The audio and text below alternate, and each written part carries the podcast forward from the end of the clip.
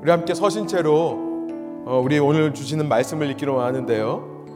마태복음 17장 14절에서 20절까지의 말씀 저와 여러분이 번갈아 가면서 읽고 마지막 절 함께 읽도록 하겠습니다. 그들이 무리에게 이름에 한 사람이 예수께 와서 꿇어 엎드려 이르되 주여 내 아들을 불쌍히 여기소서 그가 간질로 심히 고생하여 자주 물에도 불에도 넘어지며 물에도 넘어지는지라. 내가 주의 제 아들에게 데리고 왔으나 능히 고치지 못하더이다. 예수께서 대답하여 이르시되 믿음이 없고 패역한 세대여 내가 얼마나 너희와 함께 있으며 얼마나 너희에게 참으리요? 그를 이리로 데려오라 하시니라. 이에 예수께서 꾸짖으시니 귀신이 나가고 아이가 그때부터 나으니라. 이때에 제 아들이 조용히 예수께 나와 이르되 우리는 어찌하여 쫓아내지 못하였나이까? 이르시되 우리 함께 읽겠습니다. 너의 믿음이 작은 까닭이니라. 진실로 너희에게 이르노니 만일 너희에게 믿음이 겨자씨 하나만큼만 있어도 이 산을 명하여 여기서 저기로 옮겨지라 하면 옮겨질 것이요. 또 너희가 못할 것이 없으리라. 아멘. 앉으셔서 함께 말씀 나누겠습니다. 네, 신앙생활을 하다 보면요. 제가 좀 예, 5, 6월에는 멍멍이도 감기를 안 걸린다고 하는데 감기를 들어가지고 좀 죄송합니다 어, 신앙생활을 하다 보면 롤러코스터를 타는 것 같은 그런 느낌을 받을 때가 있습니다. 높은 데에 올라가서 기쁨과 감격을 누리다가도 다음 순간 롤러코스터가 그렇죠. 올라간 만큼 떨어지는 아니 올라간 것보다 더 깊이 떨어지는 것 같은 느낌을 받을 때가 있는 것입니다. 주일에 예배 장소로 나와서 함께 이렇게 드려지는 공동체의 예배에서 회복과 은혜를 체험하고 집에 돌아가는 길에 차 안에서 배우자와 혹은 이성 친구와 말다툼을 한다든지요. 어떤 세미나나 집회에 참석해서 참 성령의 은혜들을 성령의 체험들을 했는데 삶의 자리로 돌아와서 갑자기 기대하지도 않았던 일들 설마 이런 일이 내 삶에 이루어질 줄이야 생각했던 그런 일들이 벌어져서 허탈감을 느낀다고 하는지 그런 경험들입니다. 신앙인이면 신앙 경력에 상관없이요. 이런 유혹이 다가오는 것 같아요. 그러나 특별히 청년일수록 혹은 청소년일수록 아직 완전한 인격이 형성되기 전의 나이일수록요, 이런 롤러코스터 같은 것이 더 자주, 더 많이 강한 up and down으로 역사한 것 같습니다. 막 예수님을 영접한 분일수록 이런 up down의 폭이 더 커지고 빈도수가 잦아지는 것 같아요. 말씀으로 은혜를 받고요. 이제는 좀 마음 잡고 열심히 신앙생활 하려고 하면요. 내가 좀 이제 예수님을 좀 제대로 밀어보려고 하면요. 이런 거센 저항을 받게 되는 것입니다. 그렇죠. 당연히 그렇습니다. 이전까지는 민간인으로 살던 사람이요. 갑자기 어느 날 훈련을 받고 군인이 되어 총을 들고 싸우려고 하면 적의 타겟이 되는 것이 당연하지 말입니다. 네. 저는 안 봐서 잘 모르지 말입니다. 네. 뭐, 요, 요 말투가 요즘 유행하더라고요. 하나님 믿지 않고 살 때는요. 거센 공격이 있지를 않아요. 그렇죠. 악의 영에게, 영에게 속해 있기 때문에 그렇게, 그렇게 큰 유혹들이 다가오지 않습니다. 그냥 그게 죄인 줄도 모르고 살아요. 그러나 이제 말씀을 깨닫고 말씀대로 살려고 하면요. 하나님을 더 믿으려고 하면 당연히 공격이 거세어지는 법입니다. 이런 것을 가리켜서 영적 전쟁이라고 합니다. spiritual warfare다라고 합니다. 여러분 주에 보시면 이것은 우리의 눈에는 보이지 않지만 확실하게 존재하는 세계임을 에베소서 6장 12절이 말씀합니다. 반드시 존재하고 있는 세계다. 우리가 싸우는 싸움은 혈과 육, 이 땅의 육체들에 대해 싸우는 것이 아니라 어둠의 주관자, 세상 주관자들과 어둠의 주관자, 어둠의 영들과 싸우는 것이다. 디모데전서 6장 12절 또 디모데후서 4장 7절에 보면요. 믿는 사람은 이 땅을 사는 한 그 하나님과 하나님을 대적하는 이 세력 사이에서 끊임없이 반복해서 전쟁을 겪는다라는 것을 사도 바울이 말씀합니다. 선한 싸움이 이제 내가 죽을 때가 돼서야 맞춰진다라는 말을 하고 있는 거예요. 그렇기 때문에 우리가 신앙생활 하면서 반드시 잊지 말아야 되는 것은 뭐냐면요. 특별히 이 자리에 이제 막 예수님을 믿기 시작하는 분들이 있다면 이제는 좀 예수님 믿고 제대로 신앙생활을 해보고 싶다라고 생각하시는 분들이 있다면 꼭 기억하셔야 될 것은 뭐냐면요. 믿음의 길에는 반드시 저항이 있다는 사실입니다. 반드시 저항이 있습니다. 이것을 한순간에도 우리가 잊으면요. 우리는 시험에 넘어가서 실족할 수 있고요. 모처럼 마음 잡고 신앙생활을 하려고 하다가 상처만 받고 끝나기 쉬울 수 있습니다. 우리는 지난 시간 마태복음 17장을 통해서 1절부터 13절을 통해서 예수님께서 한 높은 산 위에 오르셔서 제자들에게 아주 다, 당신의 빛난 영광을 보여주시는 사건을 살펴봤습니다. 이것은 예수님께서 새로운 모습으로 변화된 것이 아니라 변형되신 것이 아니라 사실은요 당신의 원래의 모습을 잠깐 제자들에게 보여주신 거라고 그랬죠. 그 영광스러운 예수님의 모습, 영광 그 자체이신 예수님의 모습을 잠깐 이 땅을 사는 제자들에게 보여주신 것입니다. 아마도 제자들을 위로하기 위해 그랬던 것일까요? 예수님께서 이제 장차 예루살렘에 가서 고난을 받고 죽어야 된다라는 말을 들은 제자들이요. 혼돈스러워하고 슬퍼하고 위축되었기 때문에 예수님께서 이런 영광을 보여주심으로써 두려워 말고 나를 따라 예루살렘까지 와라 라고 하는 것을 말씀하시기 위해 그 산 위에서 당신의 진면목을 보여주신 것이 아닌가 우리는 지난 시간 말씀을 통해 살펴봤었습니다. 그러나 예수님은 그 산 위에서 초막을 짓고 여기가 조사오니라고 하는 마음으로 그런 현실 도피적인 이스케이피즘, 현실 도피적인 마음으로 사는 것을 원하지 않으셨다고 지난 시간 말씀을 나눴죠. 예수님은요, 우리의 현실을 원하시는 분이세요. 그리고 그 현실은 산 위가 아니라 산 아래인 것입니다. 예수님은 언제나 산 위에서만 왕 되고 싶으신 것이 아니라 우리의 삶의 현실에서 산 아래에서 왕이 되고 싶은 것이 예수님의 마음이라는 것입니다. 그래서 예수님은요, 이제 산에서 내려와서 나머지 제자들, 예수님과 함께 산에 오르지 못했던 그 아홉 명의 제자가 있는 곳으로 오십니다. 그 제자들 주위에 많은 무리가 모여 있다라고 오늘 본문이 기록하고 있어요. 그런데요, 이렇게 산 아래로 내려오신 제자들의 삶의 현실로 내려오신 예수님의 모습은요, 산 위에서 보여주신 영광된 모습과는 너무나도 그 상황이 다릅니다. 마치 롤러코스터를 타듯이요. 제자들은 산 위에서 예수님의 밝게 빛나는 그 영광을 보고서는요. 그 다음 순간에 이 세상에 내려와 악한 영이 활동하고 있는 이 세상의 현실을 만나게 되는 것입니다. 오늘 본문 14절, 15절이에요. 그들이 무리에게 이름에 그 제자들이 있는 곳에 무리가 있었습니다. 그곳에 오니까 한 사람이 예수께 와서 꿇어 엎드려 이렇게 말을 합니다. 주여, 내 아들을 불쌍히 여기소서. 그가 간질로 심히 고생하며 자주 불에도 넘어지며 물에도 넘어지는지라. 15절에 간질이라고 되어 있습니다만 어, 이것의 원어 의미는요. 에필랩시라고 하는 간질병. 요즘은 이제 간질병이라는 말이 좀 어, 느낌이 안 좋다고 그래서요. 한국에서는 뇌전증이라고 합니다. 뇌에 전류가 흐른다고 해서요. 뇌전증이라고 하는데요. 간질이라고 되어 있는 에필랩시 이거의 원어를 보니까 원어가 참 희한합니다. 원어의 그대로의 의미는요. 달빛에 미치다라는 뜻이에요. 달빛에 미치다.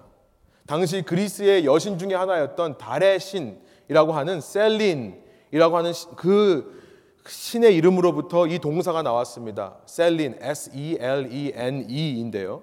이 셀린이라고 하는 신은요, 사람에게 달빛을 비춰서 정신을 나가게 했던 그리스의 여신이에요. 여기서부터 유래된 말로요. 그래서 영어가 이 단어를 그대로 영어로 번역해서 여러분 영어에 미쳤다라고 하는 표현 중에 루나틱이라는 말이 있습니다. 루나 달 달에 미치다라는 뜻이에요. 여기서 나온 겁니다. 아무튼요 이렇게 달이 사람을 미치게 한다는 것은 당시 그리스 사회에 살던 그리스 문화권을 살던 사람들이 가지고 있던 미신이었습니다. 그들이 믿고 있는 그 그리스 신화에나 나오는 그런 미신적인 이야기예요. 이 사람이 왜 미쳤는가에 대해서는요, 예수님께서 18절에 정확한 그 원인을 보여주시는데요. 악한 영에 의해서 사로잡혔기 때문에 이런 증상이 나타났다는 것을 우리는 18절을 통해 알게 되는 것입니다. 예, 동일한 사건을 기록하고 있는 마가복음이 그 아이의 상태에 대해서 마가복음 9장에 동일한 사건이 기록되어 있는데요. 이 아이의 상태에 대해서 이렇게 세 번역이 번역을 했습니다. 어디서나 이 아이의 아버지가 이제 예수님께 한 말이에요. 어디서나 귀신이 악한 영이 아이를 잡으면요. 아이를 거꾸로 들입니다. 그러면 아이는 거품을 흘리며 이를 갈며 몸이 뻣뻣해집니다. 그래서 선생님의 제자들에게 그 귀신을 쫓아내려고 했으나 그들은 쫓아내지 못했습니다. 이런 기록들을 보면요. 우리 지금 이 시대에 살고 있는 현대인들은요. 아이 무슨 악한 영을 사로잡히는 게 어디 있어? 무슨 악한 영을 쫓아하려고 그래? 이것은 그냥 이 번역된 대로 간질병이다. 현대 의학이 말하고 있는 그 에필랩시 신경계에 문제가 생겨서 뇌의 전류가 잘 통하지 않기 때문에 나타나는 증상. 일종의 정신병이라고 현대인들은 이해하는 경향이 있습니다. 제가 이 말씀을 준비하면서 주석서를 찾아보니까요. 신학자들도 마찬가지신 분들이 꽤 많더라고요. 악한 영을 예수님께 쫓아내신 것이 아니라 치료하신 거다. 이제 후에 가면 예수님께서 말씀으로 쫓아내신 다음에 치료되었다는 기록이 나오니까 아 이것은 치료된 거다. 간질병이라고 하는 정신병을 예수님께서 치료하신 것이 것이지 악한 영을 쫓은 것이 아니다라고 말씀하시는 학자들도 꽤 있는 것을 봅니다. 물론요 정신병이라고 하는 의학적인 부분도 우리는 알아야 됩니다. 그래서 상담을 받고요 때로는 신경 치료를 하고 의학적인 치료를 하는 것도 분명히 중요합니다. 그러나 그게 다가 아닙니다. 저는 개인적으로 이런 경험이 있어서요. 이런 말씀을 읽으면 이것이 단순히 간질이 아니라는 것을 저는 압니다. 제가 말씀을 준비하면서 돌아보니까요. 제가 지금까지 신앙생활을 해왔던 한국, 뭐 하와이, 캐나다, 시애틀 가는 곳마다 저는 이런 경험이 있었다는 것을 깨달았습니다. 이런 경험이 있었어요. 예수라는 이름만 외쳐도요. 제 앞에서 거품을 물고 쓰러져 가지고 일어나지 못하는 사람들을 봤고요. 성령님께서 강하게 임재해 달라고 제가 성령이라고 하는 순간에 몸에 힘이 빠져서 이 뻣뻣해졌다고 되어 있는데요. 몸에 힘이 빠져가지고 그냥 주저앉아서 엎드려져 버리는 그런 현상을 제가 본 적도 많이 있습니다. 경험한 적이 많이 있기 때문에요. 이것을 단순한 간지라고 저는 생각하지 않습니다. 실제로 악한 영이 역사하고 있는 것입니다. 왜 예수라는 이름에만 그렇게 반응을 하겠습니까? 이것은 신자들이 이 땅에서 누리는 이 땅에서 당하는 영적 전쟁의 현실이라는 거예요. 영적 전쟁의 현실입니다. 하나님의 세력과 하나님을 대적하는 마귀의 세력, 사탄의 세력, 그 악한 영들이 주도권을 가지고 있는 이 세상의 영향력, 이것이 책에만 나오는 내용이 아니라 어떤 사람들이 지어낸 얘기가 아니라 실제 이 땅에 일어나는 일이라는 것입니다. 이것이 현실이라는 거예요. 우리가 신앙인으로서요, 이 땅에서 우리가 바른 현실을 살아가고자 합니다. 하나님께서 원하시는 삶, 나의 삶으로 하나님께 영광 돌리는 삶, 믿음의 현실을 살아가기 위해서는요, 우리가 반드시 기억해야 할 것이 있는데 무엇은 뭐냐면요, 그 현실 속에는 언제나 영적인 전쟁이 있다는 사실을 우리가 잊지 않는 것입니다. 영적인 전쟁인 거예요. 나에게 닥친 모든 상황을 다 영적으로만 해석하는 것도 위험합니다. 모든 것을 다 영으로만 해석하는 것도 위험해요. 그러나 그렇다고 반대로요. 유물론적인 시각, materialistic한 시각. 뭐냐면요. 모든 영을 배제한 이 세상은 오직 육체만이 다스리는 세상이다. physical한 world다. 물질만이 중요하다라는 마음으로 살아가는 것은 더더욱 위험합니다. 왜냐면요. 내가 모르면은 그 상황을 사람과 그 상황 자체로만 인식하게 되기 때문에 그래요. 그 사람과 그 상황 자체로만 인식을 하면요. 나는 실제로 지금 무슨 일을 하고 있는지 현실 파악이 안 되는 것입니다. 어, 그 배우의 어떤 세력이 어떤 목적을 가지고 공격해 오는가를 생각해야 바로 현실이 파악이 되는 거예요. 이걸 파악 못하면요. 그 속임수에 당해서 넘어가기가 쉽습니다. 제가 쉬운 예를 들면 여러분 마술 좋아하세요? 마술 저는 저도 참 재밌어 하고 좋아하는데요. 여러분 마술을 보면서 그게 실제로 그 사람이 그렇게 사람을 뛰어 올리고 날아다니게 하고 하는 걸 믿는 사람은 없죠. 그렇죠? 제가 마술을 좋아하긴 합니다만 마술은 진짜 전부 사기예요. 눈에 보이는 것만 사람들 보여주고 뒤에서는요. 그렇죠. 안 보이는 데서는 갖가지 트릭을 씁니다. 트릭. magic trick이에요. 속이는 겁니다.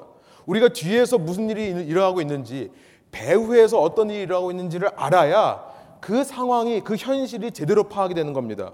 그러지 않고 우리가 뒤에 있는 세력을 알지 못하고 그 상황 자체만을 받아들이면 마치 마술을 보고 그게 진짜 일어나는 일이라고 착각하는 것과 마찬가지라는 얘기를 드리는 것입니다. 여러분 그런데 더 큰 문제가 있어요. 이렇게 세상에 악한 영들이 활동하고 있다는 것보다 더 큰 문제는 뭐냐면 예수님의 제자들조차 손을 쓰지 못하고 있다는 상황인 것입니다. 16절의 말씀이에요. 내가 주의 제자들에게 데리고 왔으나 능히 고치지 못하더이다. 아이의 아버지가 답답한 마음으로 예수님께 말씀하는 거예요. 예수님께서는 우리가 살펴본 대로 마태복음 10장 1절을 보면요. 처음에 열두 사도를 부르시면서 여러분 주부에 있습니다. 처음 부르시면서 그들에게 더러운 영, 이 악한 영을 내쫓는 권능을 주셨다라고 분명히 기록되어 있었습니다. 그런데 그런 제자들이 아무 일도 하지 못하고 있는 거예요. 세상에서 예수님의 제자로서 빛을 발하고 있지를 못하는 것입니다. 잠깐 현실에서 벗어나서 이렇게 예배 같은 데 나오면요. 잠깐 내 삶을 떠나서 주님과의 친밀한 교제를 누리면서 친밀한 시간을 통해 하나님의 영광에 주목하고 성령 충만과 은혜를 체험하기는 하지만 다시 현실로 돌아가면 어떤 능력도 발휘하지 못하는 그런 우리의 모습과 어쩌면 그렇게 닮았는지요. 그런 모습에 예수님께서 한탄하시면서 하시는 말씀이 17절에 기록되어 있어요. 우리 한번 17절 한 목소리 한번 읽어볼까요? 예수께서 대답하여 이르시되 믿음이 없고 패역한 세대여 내가 얼마나 너희와 함께 있으며 얼마나 너희에게 참으리요 그를 이리로 데려오라 하시니라. 내가 얼마나 너희와 함께 있어야 되느냐. 답답하신 거죠. 예수님은 이제 곧 세상에서 하늘로 올라가셔야 됩니다. 계속해서 제자들과 함께 이 땅에 계실 수가 없습니다. 십자가를 통해 부활을 통해 영광을 얻으셔야 됐고요. 하늘로 올라가셔야 이제는 영으로서 전 세계에 있는 모든 사람들과 성령으로 교통하실 수 있는 것입니다. 이렇게 제자들이 더 이상 예수님과 함께 있지 못하는 때가 곧 올 것인데 잠깐 예수님이 안 보이는 세상에 다시금 이렇게 혼란이 생기고요. 다시금 이렇게 분열이 생기고요. 마가복음 읽어보시면 알겠지만 계속해서 제자들과 싸우고 있습니다. 제자들이요. 예수님이 잠깐 안 보이는 사이에 이렇게 영적 사로잡힘의 일들이 일어나고 있는 세상. 이 모습을 보면서 예수님이 얼마나 답답하셨을까요? 이런 예, 모습을 보면서 예수님이 내리신 진단은 하나입니다. 그것은 뭐냐면 믿음이 없다라는 거예요. 믿음이 없고 폐역한 세대여라고 말씀하고 있어요. 믿음이 없다는 것을 먼저 말씀하십니다. 영적인 악한 세력이 그렇게 활동하는 그 세상 가운데 믿음이 없더라. 그 악한 영에 의해서 그렇게 고통당하고 어려움을 당하는 그 불쌍한 사람들 속에 믿음이 없더라. 제자들이라고 하면서 능력을 받았음에도 불구하고 믿음이 없기 때문에 세상 속에서 빛의 능력을 빛의 모습으로 살아가지를 못하더라. 믿음이 없고 폐역한 세대라고 말씀하셨습니다. 폐역한 세대라고 하는 말은요 뒤틀려 있다는 말이에요. 영어로 보니까 트위스트 뒤틀려 있다는 것을 말씀합니다. 믿음이 없으니까요. 이런 세상의 모든 혼란과 어지러운 이런 모습 속에 함께 뒤 섞여 있는 것입니다. 뒤 엉켜 있는 거예요. 뒤 틀려 있는 것입니다. 어디서부터 이 묶여 있는 실타래를 풀어야 될까? 무엇이 실마리인가? 예수님께서요. 한 가지 실마리를 제공하신 게 뭐냐면 믿음이 있어야 한다는 것을 말씀하시는 거예요. 믿음이 없기 때문에 이렇게 폐역한 세대, 뒤틀려 버린 세대가 되었다고 말씀하시는 겁니다. 답은 여러분 믿음입니다. 그래서 예수님께서 이제 18절부터 20절까지 이 믿음이 우리에게 필요한 것을 말씀하고 계세요. 우리 다시 한번 18절부터 20절까지 한번 읽어볼까요? 이에 예수께서 꾸짖으시니 귀신이 나가고 아이가 그때부터 나으니라. 이때 제 아들이 조용히 예수께 나와 이르되 우리는 어찌하여 쫓아내지 못하였나이까 이르시되 너의 믿음이 작은 까닭이니라 진실로 너에게 이르노니 만일 너희에게 믿음이 겨자씨 한 알만큼만 있어도 이 산을 명하여 여기서 저기로 옮겨지라 하면 옮겨질 것이요 또 너희가 못할 것이 없으리라. 우리가요 먼저 18절을 보면요 우리가 이 말씀을 읽으면서 결코 쉽게 지나치지 말아야 될 예수님의 권능이 기록되어 있습니다. 예수님의 권능이에요. 예수님은 한마디 말씀으로 이 아이를 사로잡고 있던 그 악한 영을 내쫓으시는 권능을 소유하고 있다는 것입니다. 이 아이가 그 순간 회복됩니다. 이 단어는요, 나았다는 말이 아니라 말씀드린 대로 건강을 되찾았다는 말로 번역할 수 있습니다. 예수님의 능력은 조금도 부족함이 없습니다. 예수님은요, 악한 세력과 협상을 하실 필요도 없어요. 어떻게 절충안을 만들어 가지고 내가 이렇게 할 테니까 너도 이렇게 해줘. 그러실 필요가 없습니다. 설득할 필요도 없어요. 예수님이 말씀하시면 나가는 것이 영적인 실체입니다. 그것이 그들의 한계예요. 예수님께서 말씀하시면 치유될 수밖에 없는 것입니다. 예수님의 권능을 우리가 잊지 말아야 된다는 거예요. 여러분 이것을 믿으십니까? 여러분 이것을 믿으세요? 우리가 그런 예수님을 믿고 있는 것입니다. 우리가 믿는 예수님, 삼위일체 하나님께는 그러한 절대적인 주권이 있다는 것입니다. 여러분 그러니까 제자들은요. 오늘날 우리가 우리 오늘날 살고 있는 우리 같은 이 크리스천들은요. 반드시 알아야 됩니다. 모든 권세와 능력은 그 예수님의 절대적인 주권 안에 있다는 것을 우리는 믿어야 되는 것입니다. 우리에게 그런 능력이 있다는 것이 아니라는 거예요. 그것을 오해하면 안 된다는 거죠.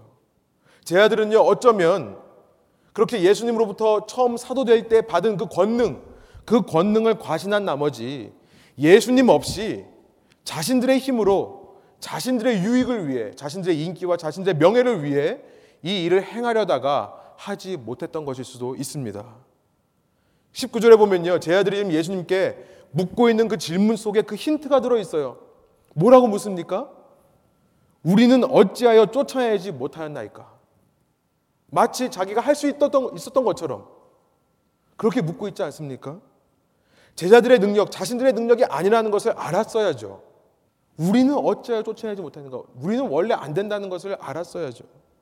여러분, 우리가 성령의 역사에 대해서 오해하면 안 되는 것이 있습니다. 우리 손에서 나가는 장풍이 성령이 아닌 거예요. 우리가 때로는 성령을 그렇게 부리려고 합니다. 어떤 능력을 임해라라고 우리가 명령을 합니다.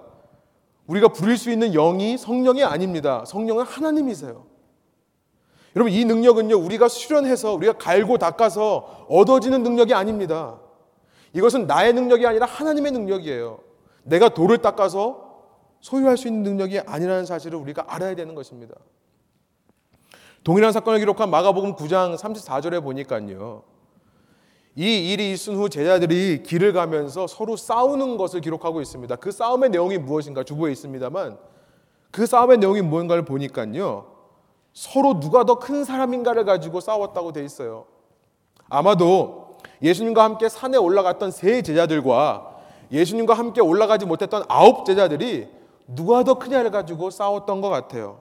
그러니까 이 아홉 제자들 마음속에 어쩌면 비교 의식이 있었을지도 모릅니다. 비교 의식이 있으면요 사람은 열등감이 생기죠. 여러분 열등감이 생기면 무슨 일을 해도 다 나를 세우기 위해서 하게 돼요. 예수님을 높이기 위해서 할 수 있는 일은 없습니다. 아마 그런 마음으로 귀신을 악한 영을 내쫓으려고 했으니까 예수님의 영이 역사하지 않았던 것이라 우리가 생각해 볼 수도 있는 거죠. 여러분 중요한 것은 뭐냐면 제자들의 능력이 아니라는 사실, 예수님의 능력을 의지한다는 사실, 전적으로 예수님의 능력을 의지해야만 할 수 있는 일이고 제 아들은 애초부터 나는 할 수 없음은 할 수 없음을 오직 예수님께서만이 할 수 있음을 겸손하게 고백해야만 했던 것입니다. 여러분 이것이 바로 믿음 없음의 실체라는 거예요. 20절에서 예수님은 너희가 이렇게 악한 영을 내쫓지 못한 이유가 너희 안에 믿음이 작기 때문이다라고 말씀하시는데요. 작은 믿음이 무엇인가? 우리가 계속해서 말씀드립니다만 우리가 지금 이 본문을 포함해 마태복음에 총 다섯 번 이 표현이 나왔었습니다. 예수님께서 당신의 제자들에게만 하신 표현인데요. 믿음이 작다라는 것은 믿음이 없다라는 것을 예수님께서 제자들에게 부드럽게 표현하실 때 사용했던 말씀이라고 우리가 계속해서 배워왔습니다. 아직은 제자들이 성령을 받지 않았기 때문에 그렇죠. 아직 오순절 사건이 일어나지 않았기 때문에 이 제자들은 확고한 믿음을 가지기가 어렵습니다. 그러나 성령께서 오시면 예수님은 아셨어요. 성령이 임하시면 이 제자들이 누구보다 확고한 믿음을 갖게 될 줄 아셨어요. 그렇기 때문에 믿음이 작은 자들이다 라고 표현을 하셨던 것입니다. 현재 믿음이 없다는 말씀이에요. 지금은 믿음이 없다라고 말씀하는 겁니다. 우리가 성경에서 연약한 믿음이라고 할 때도 사실 그렇습니다. 아직은 믿음이 없다라는 거예요. 장차 그가 믿음의 사람으로 성장할 가능성이 있기 때문에 그저 연약한 믿음의 사람이다라고 말하는 거죠. 그 순간에는 믿음이 없다는 것을 부드럽게 말하는 것입니다. 여러분 제자들이 악한 영을 대적해서 제압하지 못했던 이유가 뭐라고요? 동일하게 오늘 우리가 세상 속에 나아가 세상 예수님을 믿는다고 하면서도 그 세상 풍파에 시달리는 이유, 이 믿음이 없고 폐역한 뒤틀린 세대 속에서 함께 뒤틀려가는 삶을 사는 이유, 영적 전쟁이라는 현실 앞에서 자꾸만 우리는 위축만 되고 두려움만 생기는 이유가 바로 뭐라고요? 믿음이 없기 때문에 그렇다는 거예요. 우리 안에 믿음이 없기 때문에 그렇다는 것입니다. 무슨 믿음입니까? 예수님께 모든 주권과 권능이 있다는 것을 믿지를 못하는 거예요. 그 주권과 권능 앞에서 악한 세력은 발디딜 틈도 잊지 못하다는 사실을 믿지를 못하는 것입니다. 여러분 다른 말로 말하면 이렇게 표현할 수 있어요. 내 삶에 일어나는 모든 일이 예수님의 권능과 주권, 통치 아래에서 일어나는 일이라는 사실을 믿지를 못하는 거예요. 예수를 믿는다면서 이미 내 삶의 왕으로 계시는 예수님을 믿지를 못하는 것입니다. 머리로는 알죠. 십자가 보혈의 은혜. 그래서 그 십자가 보혈의 은혜로 내 죄가 씻어졌고 그래서 내가 구원받았다. 머리로는 압니다.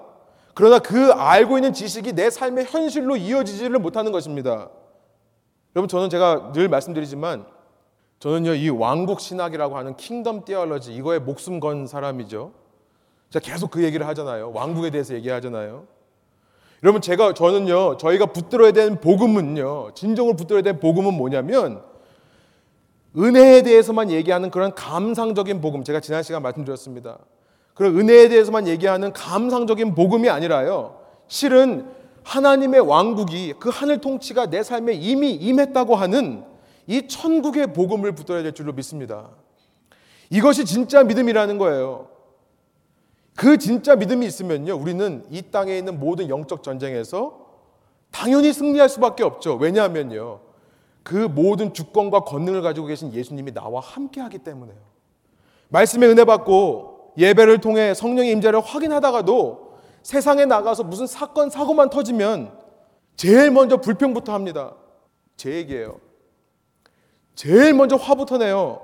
제일 먼저 남 탓부터 합니다. 누구보다 먼저요. 내 지혜, 내 능력, 내 경험을 가지고 이 사태를 어떻게 해결할까 고민 고민을 합니다. 잠도 못 자요, 잘. 내 힘으로 감당하려고 하는 거죠. 내 힘으로 안 되면요. 그 다음에 뭐 합니까? 전화기를 꺼내가지고요. 주소록을 보면서 내가 누구한테 연락해서 이 도움을 요청할까? 이러고 있어요. 내 지인들 중에 어떤 능력 있는 사람들이 있을까? 그러다가 안 되면요 편법을 쓰려고 합니다. 그러다가 안 되고 하면 속여서라도 사태를 마무리하려고 하고요. 그러다가 안 되면 거짓말을 해서라도 위기를 모면하려고 하는 것입니다. 도대체 예수님은 어디 있는 겁니까? 그 삶에 예수님은 도대체 어디 있냐는 거예요. 그 제자들이 과연 예수님을 믿는 제자들이 맞겠습니까? 예수님께서 지금 그 말씀을 하시는 거라 생각합니다. 이 세상에서 다가오는 모든 유혹과 모든 고난과 어려움 앞에서 우리가 가장 먼저 해야 될 일은 뭐냐면요. 예수님의 통치를 인정하는 고백이 되어야 한다는 거예요. 아멘이십니까? 이 상황을 허락하시는 것도 전능하신 주님, 그 전능하시고 권능을 가지고 계신 예수님의 뜻 아래에 있다는 것을 인정하는 겁니다. 이 상황을 헤쳐나갈 힘도 그래서 예수님께만 있음을 고백하는 거예요. 그가 허락하지 않으시면 하나님께서 허락하지 않으시면 참새 한 마리도 땅에 떨어질 수 없다는 것을 믿는 것입니다. 그런 하나님께서 우리의 머리털까지도 세신 바 되었다는 것 사실을 믿는 것입니다. 그래서 자꾸만 내 자아에게 외쳐야 되는 거예요. 내 자아에게 상기시켜야 되는 겁니다. 내 영혼아 잠잠해라. 잠잠해서 여호와 하나님이 너의 하나님 됨을 알지어다. 예수님께서 너의 왕 되시는 것을 믿어라. 선포해야 되는 것입니다. 제가 제 이야기를 좀 하려고 합니다. 제가 몇번 어, 제 이야기 들으신 분도 있고 최근에 또 1대1 제자 양육하신 분들은 한번 들으셨는데요. 어, 제가 어, 이런 일이 두 번 있었는데 제가 운전하면서 겪은 일이에요. 어, 한 번은 제가 신혼 초 때 이런 일이 있었습니다. 예, 아내 잔소리 때문이 아니라 제가 아내를 어떻게 먹여, 먹여 살릴까를 너무 고민하다 보니까 좀 어려움이 있었고요. 두 번째는 이제 사역을 하면서 제가 여기서 이제 캐나다에서 사역을 하면서 벨링햄에 집이 있었고 아내는 또 유럽에서 그때 이제 어, 특수 교육을 하고 있었고 그래서 제가 일주일에 한 천 마일 정도를 운전하고 다녔어요. 정말 농담이 아니고 그래서 한 달에 한 번씩 오일 체인지를 하고 천 마일씩 운전하고 다니는데 사역도 좀 고되고 어, 너무 힘든 삶이었습니다. 그래서 그랬는지 어, 운전을 하는데 이 다리를 지날 때마다요 다리 위에서 뭐가 떨어져 내릴 것 같은 거예요. 제가 수요 일단 수요 양육바반에서 얘기했더니 한 자매님이 그게 공황장애라고 그러시더라고요. 공황장애인지는 모르겠는데요. 정말 패닉 어택은 맞습니다. 이게 어느 정도 두려웠냐면 운전하기가 두려워지고 운전을 해도요 손이 떨려요 제가 그냥. 첫 번째는 제가 기도를 이겨야했는데 두 번째 이기고 나서 제가 이제 지금까지 그런 경험이 없는데요. 정말 그렇게 제가 두려움을 가지고 운전을 많이 하다 보니까 스트레스를 받아서 그랬나 봐요. 근데 그 순간 문득 드는 생각이 있는 거예요. 뭐냐면요. 아니, 예수님께서 모든 세상의 주관자신데 예수님께 모든 권세와 권능과 주권이 있는데 그러면 내가 운전하다가 다리에서 뭐가 떨어져가지고 죽게 되는 것도 하나님의 뜻이 아닌가? 그 제가 선포를 했습니다. 주님의 뜻입니다. 모든 것이 두려워하지 않겠습니다. 여러분 놀라운 게 뭐냐면 그 순간 그게 사라져요. 사라지더라고요. 지금도 가끔 운전하다 가끔 그럴 때가 있으면은 지금은 거의 안 그러는데요. 제가 선포를 해요. 싹 사라집니다. 여러분 제가 너무 우스운 얘기지만요. 제가 정말 열심히 선교하시는 분들한테 참 죄송한 부끄러운 얘기지만 제가 얼마나 우스운 얘기를 할 거냐면요. 제가 운전하면서요. 순교자의 마음을 알았어요. 매일 아침 제가 집을 나가서 사역지로 가는 그 길이요. 순교의 길이더라고요. 정말 그런 각오로 갔습니다. 여러분 그런 각오로 간 그 사역지에서 제가 얼마나 열심히 사역을 했겠습니까? 그 사역이 얼마나 복이었을까요? 그렇죠. 제가 지금 생각해 보면요. 그것이 너무나 제게 도전이고 너무나 귀한 은혜였어요. 내가 이렇게 목숨 걸고 왔는데 정말 열심히 사역해야겠다. 매일매일 제 자신을 사역자로서 성숙시키는 귀한 계기가 되었던 일입니다. 제가 또 하나는요, 요 이제 시애틀에서 겪은 건데요. 얼마 되지 않은 일인데요. 제가 이제 오피스가 없다 보니까는 말씀 준비나 이제 교회 사역 이런 걸 스타벅스에서 많이 합니다. 그래서 제가 스타벅스에서 겪은 일이 하나 있는데요. 그 스타벅스에서 이렇게 말씀 준비하고 있는데 막 시끄러워요. 보니까 한 흑인 자매가 막 종업원들에게 욕을 하고 막 소리를 지르고 있습니다. 제가 보니까 종업원이 세 명이 있는데 전부 자매들이에요. 이 흑인 자매를 어떻게 컨트롤을 못 하는 거예요. 제가 참고 참다가 너무 하길래 제가 이제 일어났어요. 여러분 보시면 알겠지만 제가 인상 쓰면 조금 무섭거든요. 그 제가 이제 뚜벅뚜벅 가가지고요. 팔 이렇게 한쪽을 하고 그 자매가 이렇게 있는데 한쪽을 하면서 제가 이제 이 자매 보고 저 출구를 가리키면서 There is your exit. 그랬더니 저를 딱 쳐다보더니요. 그냥 나가요. 네, 제가 좀 험악한가 봐요. 근데 나가면서 뭐라고 한마디 막 뭐라고 뭐라고 또 막 욕을 하면서 나가는데 그 중에 한 단어가 뭐였냐면 boyfriend. 막 이러고 나가요. 그래서 저는 이제 다시 자리에 와서 앉았습니다. 종업원들이 저에게 와서 막 감사를 하는 거예요. 뭐 공짜로 먹으라고 공짜 쿠폰도 하나 줬어요. 여러분 근데 저의 마음 속에는 어떤 생각이 드냐면 제가 지금까지 봐왔던 그 영화의 장면들이 막 생각이 나면서요. 이런 상상이 되는 거예요. 그 자매의 보이프렌드가 와가지고 막 시끄러운 차, 막 음악이 크게 틀어지는 막 힙합 음악 나오는 차를 타고 와가지고 내려가지고 기관총으로 막 예, 지금 웃으시죠? 예, 근데 그 순간에는요, 갑자기 그게 확 생각이 들면서 제가 뭐 했습니까? 뭐 했겠습니까? 예, 주섬주섬. 예, 제 가방을 챙겨서 예, 나가 나가려고 그랬습니다. 정말 다 챙겼어요. 여러분 나가려고 딱 그러는데요. 그 순간 또 생각이 드는 거예요. 아니 예수님께 모든 권능과 주권이 있다면 한 예수님이 허락하지 않으면 그 일은 일어나지 않을 것이고 이 상황도 예수님의 주권 속에 있는 것이 아닌가. 어 그 마음이 드니까요. 다시 앉았습니다. 그래서 제가 앉아가지고 제일 먼저 한 일이 뭐냐면은 제 구글 account에 draft가 있어요. 이제 이메일을 보내기 전에 draft를 하잖아요. 거기다가 유서를 썼습니다. 제일 먼저요. 처음엔 제 아내에게 썼어요. 네, 제목이 이거예요. 오늘 내가 하나님 품으로 간다면. 아내한테 사랑 고백을 하는데요. 어, 마음이 막 뜨거워지더라고요. 두 아이의 이름을 불러가면서 제 사랑 고백을 썼습니다. 제가 세 번째로 고백을 쓴 게 여러분한테 쓴 거예요. 교회에게. 어, 그걸 쓰는데요. 지금도 좀 그러는데, 어 눈물이 막 나더라고요. 저는 그 계기를 통해서 하나님의 주권을 인정하고 정말 아무것도 아닌 일이잖아요. 근데 아내에 대해서, 아, 자녀들에 대해서, 교회에 대해서 쓰다 보니까요. 너무 감사한 거예요. 저는 이렇게 갑니다 하면서 남기는 글들을 보니까 제가 봐도 너무나 감격스러운 글들이 남겨지는 겁니다. 여러분, 모든 일이 하나님의 절대적인 주권 안에 있다고 하고 인정하고 나니까요. 그 상황조차 내 가족이 얼마나 소중한지, 교회가 얼마나 소중한지를 깨닫는 계기가 되더라라는 것입니다. 여러분 지난 주간에 일도 제가 말씀드릴게요.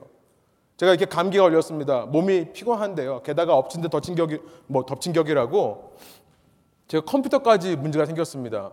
스타벅스에 또 있는데 스타벅스 이렇게 조그만 테이블에서 간신히 이렇게 앉아놓고 하다가 아, 이 바리스타 하시는 분이 그냥 주립 커피를 시켰는데 꽉꽉 채워가지고 너무 뜨겁게 주신 거예요. 그래서 이제 뚜껑을 열고 식힌다고 하다가 쏟아버렸어요. 예, 제가 18해 동안에 이 노, 노북과 함께 인생을 살아왔는데요. 커피 쏟은 게 처음입니다. 그것도 이번 주에 영적 전쟁을 설교하려고 하니까 어 이런 일이 벌어지네. 여러분 그러나 거기서 멈추면 안 됩니다. 악한 영이 그럴 수 있어요. 그러나 한 걸음 더 나가야 된다는 거예요.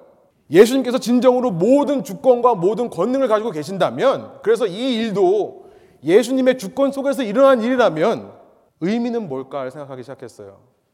그랬더니요. 제가요. 이 컴퓨터에 매여 살고 있더라고요. 제가 허구한 날 컴퓨터만 바라보고 컴퓨터에서 계속 뭔가를 하고 있더라고요. 사실은 손이 좀 요즘 아팠어요. 하도 타입을 많이 치다 보니까. 근데 일주일 내내 이제 컴퓨터를 못 쓰다 보니까요. 지금은 괜찮습니다. 그리고 무엇보다 하나님께서 나를 얼마나 내 관심을 얼마나 받고 싶어 하시는가를 깨닫게 됐어요.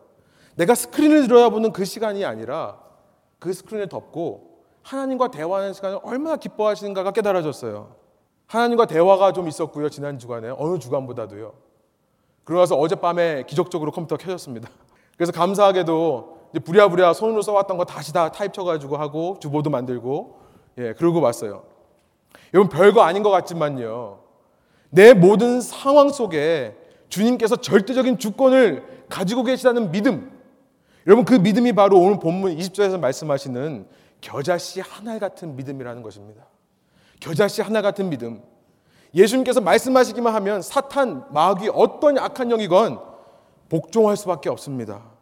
주님이 나와 함께 하시면 어떤 영적 전쟁이라 하더라도 내가 승리할 수밖에 없어요. 중요한 것은 그 겨자씨만한 믿음이 나에게 있는가 없는가의 문제라는 것입니다. 여러분 겨자씨 하나라는 것은 당시 사람들이 볼 수 있는 물건 중에 가장 작은 것들 중에 하나예요. 반대로 지금 겨자씨 하나만 있으면 산을 옮길 수 있다고 하시는데요. 산이라는 것은 당시 사람들이 볼 수 있는 것 중에 가장 큰 것 중에 하나입니다. 지금 높은 산에서 내려오신 상황이거든요. 예수께서 그 말씀을 하시는 거예요. 너희 안에 참 믿음, 정말 나의 주권과 나의 통치를 인정하는 믿음이 조금이라도 있다면 그 믿음은 산을 옮기는 일을 할 수 있을 거다. 실제로 산을 옮긴다는 것이 아니라 이것은 유대인의 관용적인 표현, idiomatic expression, 숙어적인 표현으로요. 매우 불가능해 보이고 어려워 보이는 일도 할 수 있을 거다라는 말씀을 하시는 거예요. 네가 생각하기에는 불가능할 것 같은 그 일도 이룰 수 있을 거고 네가 생각하기에는 할 수 없는 것 같은 그 고난도 승리로 이끌어낼 수 있을 것이다. 그 말씀을 해주시는 겁니다. 여러분 오해하면 안 됩니다. 이 말씀을 오해하면 안 돼요. 예수님께서는 지금 우리에게 더 큰 믿음을 소유하라고 말씀하시는 것이 아니에요. 그렇죠. 작은 믿음이라도 있어라를 말씀하는 거지. 작은 믿음 버리고 큰 믿음을 가져라. 더 성숙해서 더 정결한 순도 100%의 믿음을 내놔라 라고 말씀하시는 것이 아닙니다. 조금이라도 의심하면 안 된다는 말씀을 하시는 게 아니에요. 작은 믿음이라도 내 삶의 작은 영역에서라도 예수님을 왕으로 인정하다 보면 못할 것이 없다라고 말씀하시는 겁니다. 여러분 이것을 믿고 나면요. 저의 삶에 어떤 결과가 이루어지겠습니까? 제가 그렇게 그 상황 가운데서 하나님의 주권을 선포하고 나서는요. 그 다음은 기도하게 돼요. 기도하게 됩니다. 내가 더 이상 내 자신의 능력을 의지하지 않게 됩니다. 그러니까 하나님의 능력을 의지해서 하나님의 능력을 구하게 되겠죠. 그것이 기도입니다. 내가 더 이상 내 전화기를 꺼내서 내 컨택에 있는 사람, 누가 힘이 센 사람이 있을까?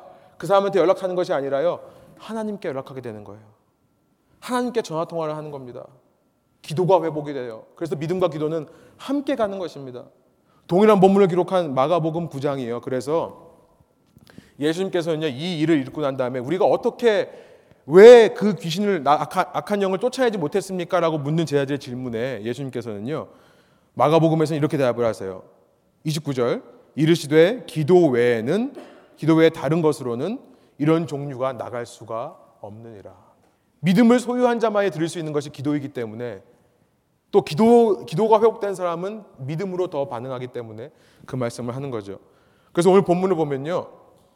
사실은 21절에 생략이라고 없음이라고 되어 있습니다. 그런데 이제 킹 제임스나 다른 성경을 보면 사실은 이 마가복음 9장 29절을 그대로 인용해다가 한 가지 더 추가해서요. 기도와 금식 외에는 이런 유가 나갈 수가 없느니라라는 말이 원래 있었어요. 근데 이것은 이제 킹 제임스 버전에 있는 거고요. 킹 제임스 버전이 어, 만들어진 시대만 해도 성경에 원문이 없었습니다. 오래된 역사본이 없었, 그러니까 번역본이 없었어요. 그래서 1800년대에 이제 주 3세기, 아, 4, 4, 4세기, 300년 지금 우리가 현존하는 모든 사본 중에 가장 권위가 있고 가장 오래된 사본이라고 추정하는 그 사본이 하나가 발견이 되는데요. 그 사본에 보니까 이 말씀이 없는 거예요. 그래서 아 이거 후대 사람들이 마가복음을 참고해서 집어넣은 거구나라고 이제 사람들이 생각을 해서 뺐습니다. 어쨌든 마가복음을 통해서도 우리가 기도의 중요성에 대해서 살펴볼 수 있는 거죠. 여러분 이런 사람들 믿음으로 반응하고 기도로 함께 나가는 사람들 이런 사람이 편법과 속임수 쓸 수 있을까요? 아니요. 왜냐하면요. 그런 거짓 속에는 성령께서 역사하시지 않기 때문에 그렇습니다. 역사하실 수가 없기 때문에 그렇습니다. 내가 예수님을 내 인생 최고의 가치로 여기고 그가 역사하시길 바란다면 거짓이 들어오게 할 수는 없는 것이 되겠죠. 여러분 많은 분들이 이 영적 전쟁이라고 말하면서 자꾸만 우리가 악한 것에만 집중하게 되는 그런 말들을 하는 것 같아요. 악한 세력, 속이는 세력에만 집중하게 되는 것 같습니다. 그 세력이 얼마나 큰 능력이 있고 그 세력이 얼마나 실제적으로 두려운 존재인지만 자꾸 얘기하는 경향이 있는 것 같아요. 아니요, 우리가 집중해야 될 것은 오직 예수님 뿐입니다. 예수님 뿐이에요. 그 악한, 어떤 악한 영도 예수님 앞에서는 아무 힘도 쓸 수 없기 때문에요. 우리가 예수님께 집중하다 보면 자연스럽게 악한 영들은 사라지게 되어 있습니다. 오히려 그 악한 영의 능력에 집중할수록요. 그 악한 영에 집중할수록 그를 찬양하는 꼴이 되어서요. 여러분, 악한 영은요, 사탄은요, 그의 존재를 신뢰하는 사람에게 그 신뢰하는 만큼 역사합니다.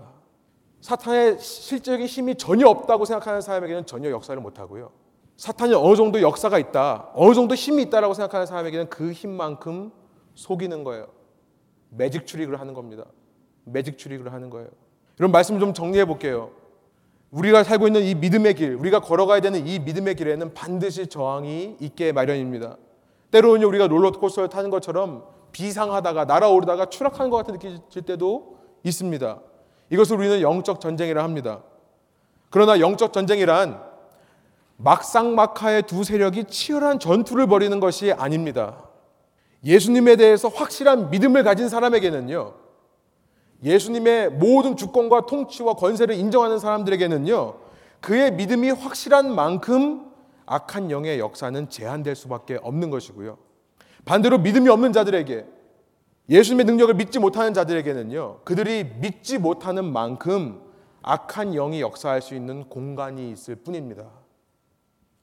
여러분, 이 시간 다시 한번 이 말씀을 통해서요, 우리 영적 전쟁의 현실을 깨닫고요. 그 앞에서 우리의 믿음 없음을 회개하며 예수님만이 온 천하 만국의 주인이시면 나를 통치하시고 다스리시는 분인 것을 믿음으로 고백하시는 저와 여러분 되기를 소원합니다. 세상 그 어느 것도 그의 사랑에서 나를 끊을 것이 없다는 것을 고백하시길 바래요. 모든 권세가 그 발 앞에 다 복종할 수밖에 없음을 내 삶의 어떤 한 작은 일이라도 그분의 허락 없이는 일어날 수 없는 이름을 고백하시는 저와 여러분 되기를 원합니다. 그래서요. 내게 닥쳐온 이 상황 속에서요. 어떤 고난과 어떤 어려움과 어떤 문제가 나를 찾아온다 할지라도 겨자씨 하나 같은 믿음이라도 순수한 믿음으로 주님께 반응하는 저와 여러분 되기를 소원해요. 고백하기 원합니다. 매 순간 고백하기 원합니다.